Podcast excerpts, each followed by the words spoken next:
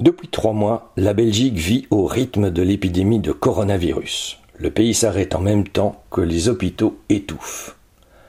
Le Soir a décidé de retracer ces 3 mois dans les yeux de 10 témoins. Ils sont policiers, infirmières, médecins, restauratrices. Il y a aussi une coiffeuse ou une malade restée dans le coma, une chômeuse reconvertie en traceuse de contact, une institutrice, une mère de famille, une directrice de maison de repos. Et c'est à travers leurs yeux qu'on va découvrir comment ces 13 semaines ont totalement bouleversé le pays. Épisode 2. La vie en confinement. Le Soir. Repensons notre quotidien.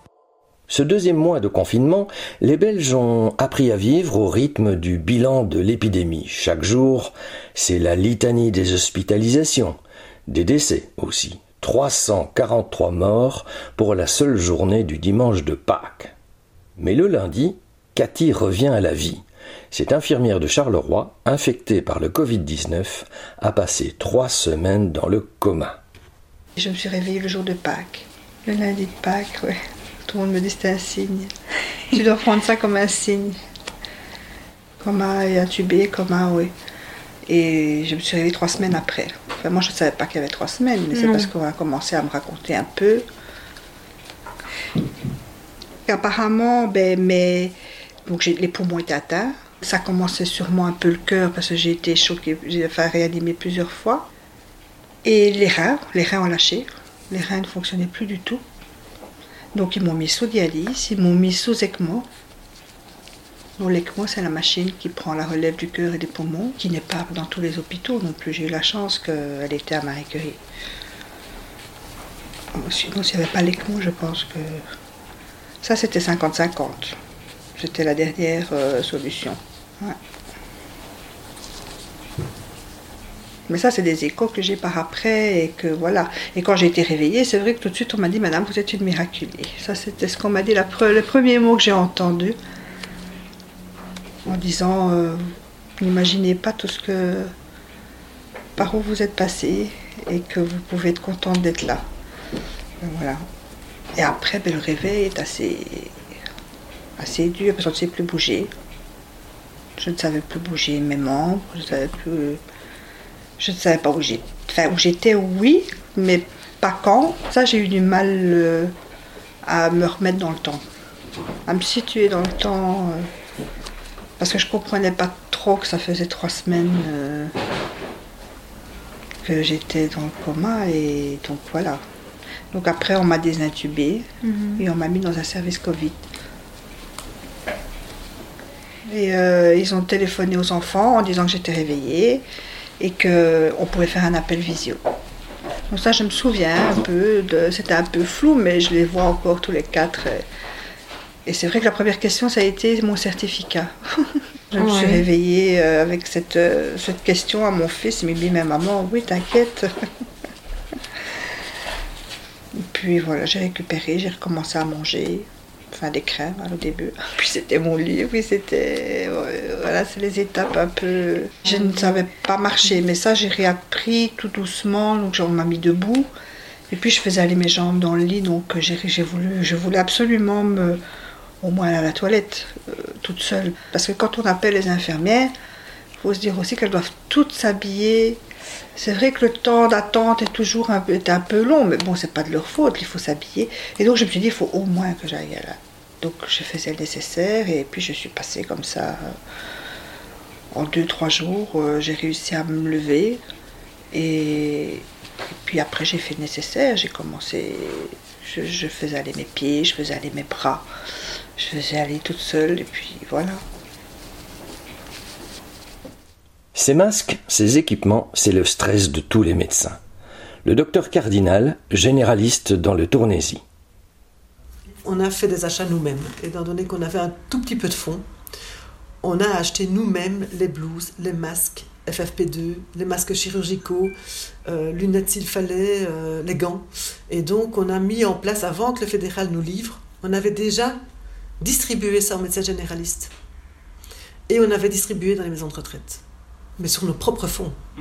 Alors, à l'époque, c'était 1 euro ou 3 euros la blouse, c'était 1 euro le masque chirurgical, 9 € le masque FFP2, et donc au tout début, on en a donné 10 par généraliste, les masques FFP2, 50 masques chirurgicaux, on a donné des blouses, une dizaine de blouses, mais les gants, on n'a pas forcément distribué, sauf à ceux qui voulaient, parce que ça, les gants, c'était facile de s'en procurer, voilà. Après, on a fait appel aux dons, parce qu'à un moment donné, il faut quand même être réaliste, c'est pas un puits sans fond. On a eu pas mal de dons, vraiment. On a eu la société médicale du Tournaisi qui nous a bien aidés, une très bonne collaboration avec le Chopi aussi, les médecins ont fait des dons. Ce n'était pas normal, mais il y a eu une solidarité qui s'est mise en place pour nous protéger, on n'avait encore rien, hein. On n'avait aucun masque, aucune protection, aucune blouse qui était encore arrivée du fédéral. Et il fallait qu'on se protège.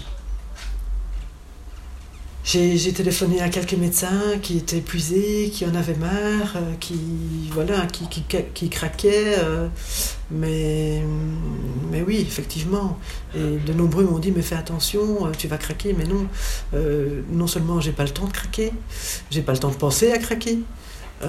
Et j'ai pas le temps de me préoccuper de moi, en fait. Mais voilà, oui, c'est certainement dans mon caractère depuis le début, hein. Pendant que le docteur Cardinal court dans tous les sens, le pays tourne au ralenti. Nathalie est institutrice en primaire. De temps en temps, elle retourne à l'école de Liège où elle travaille. La cour et les bancs sont vides, mais peu importe. Elle a de quoi s'occuper. Mais je suis quand même venue parce que j'ai profité de ce temps pour aménager dehors un petit espace vert où on a mis des animaux et on a fait des plantations. Donc on a une chèvre, on a 4 poules, un coq et 3 lapins. J'avais déjà mis il y a quelques années des poules, mais il n'y avait pas avant la chèvre, le coq, les lapins et voilà. Donc avec l'ouvrier de l'école et avec l'accord de la direction, etc., on a un petit peu aménagé tout ça. Je suis venue planter quelques arbres, on a aménagé un petit espace vert, voilà. Donc on a fait autre chose à l'école qui est aussi bénéfique pour les enfants. Je savais qu'on allait peut-être pouvoir recommencer comme pas du tout. Donc c'était... Je jouais surtout en fait. Donc voilà, j'essayais de me dire, tout ce que j'ai fait, c'était pas une perte de temps. Si on recommençait, c'était bien, c'était prêt. Si on ne recommençait pas, c'est pas grave, de toute façon c'était... Voilà, donc je pense pas que j'ai perdu mon temps. Il faut quand même être patient pour voir un retour à la vie normale. Le 24 avril se tient un nouveau Conseil national de sécurité qui se dénoue tard dans la soirée et qui ressemble à une douche froide pour Isabelle Nizet. Cette restauratrice de Bruxelles sait maintenant qu'elle ne rouvrira pas avant un gros mois. J'ai très mal vécu la façon dont ça a été communiqué. Et là, j'ai commencé à être furieuse, en colère contre la gestion de la crise, mais vraiment en colère. Il n'y avait pas d'aspect humain, que ce soit pour le tout en chacun, la façon dont il vit le confinement, ou que ce soit pour les secteurs, les différents secteurs. Voilà, j'ai pas l'impression qu'on se soit soucié. C'était vous faites ça et vous devez le faire comme ça. Vous ne pouvez plus rien faire et vous devez le faire. Enfin, c'est comme ça. Et il n'y a aucune rondeur. J'ai beaucoup reproché ça. Pas de rondeur dans la communication, pas de rondeur dans les mesures qui sont prises. Donc voilà. Même, le 24 avril, vous vous rappelez ces fameux PowerPoint qui ne voulaient rien dire, communiqués en pleine nuit. Tout le monde s'y perdait. Il n'y avait pas de respect de la population. Nathalie est plus positive. Elle se réjouit de la reprise annoncée le 18 mai pour sa classe. J'étais contente parce que une 6e année, c'est quand même la fin d'un cycle à l'école primaire.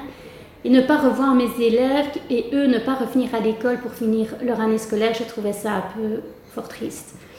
Et donc quand quand ça a été annoncé, j'étais quand même contente. Et pour ma fille aussi, parce que ma fille est en réto. Et j'ai trouvé dommage qu'elle finisse son année comme ça. Donc quand on a dit que les 6e primaires et les réto allaient recommencer, j'ai été contente. Les enfants de Cathy la soutiennent depuis la maison. Elle sort de sa maladie, mais doucement. Le Covid a un drôle d'effet sur son corps.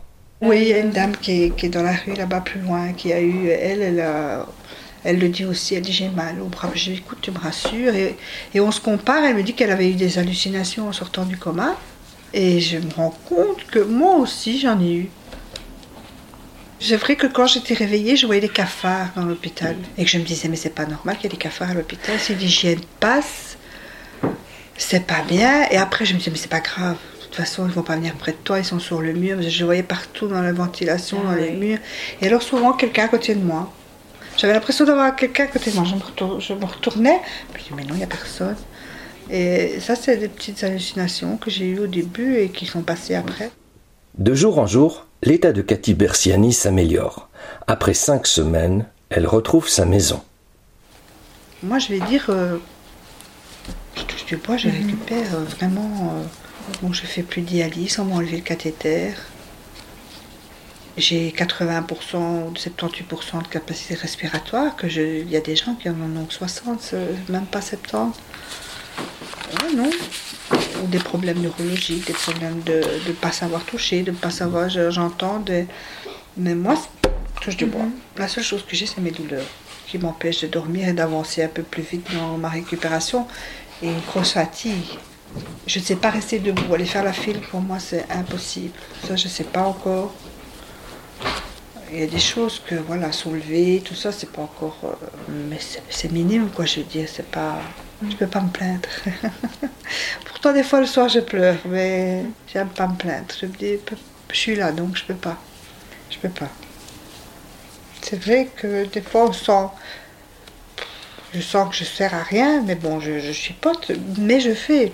Je sais que j'évolue, c'est parce que j'évolue pas assez vite à mon goût. Et je pensais retravailler, mais je sais que je ne suis pas capable. Je pense une journée entière, c'est impossible. Quand je vois comment je suis le soir, moi ma journée à 5 h elle est finie. Et je me lève à 10 h. Parce que je ne dors pas la nuit, je me lève entre 9 et 10 h. Et à 5 h, ma journée elle est terminée. Donc voilà. Ça, il faut le temps que je récupère. Mais ils m'ont dit entre 6 mois et 1 an. C'est ce que j'entends partout. Entre 6 mois et 1 an pour récupérer. Tous les Belges ne sont pas tombés malades, mais tous tentent de remonter la pente. Le confinement strict touche à sa fin. La suite dans l'épisode 3, la vie à 1,50 m.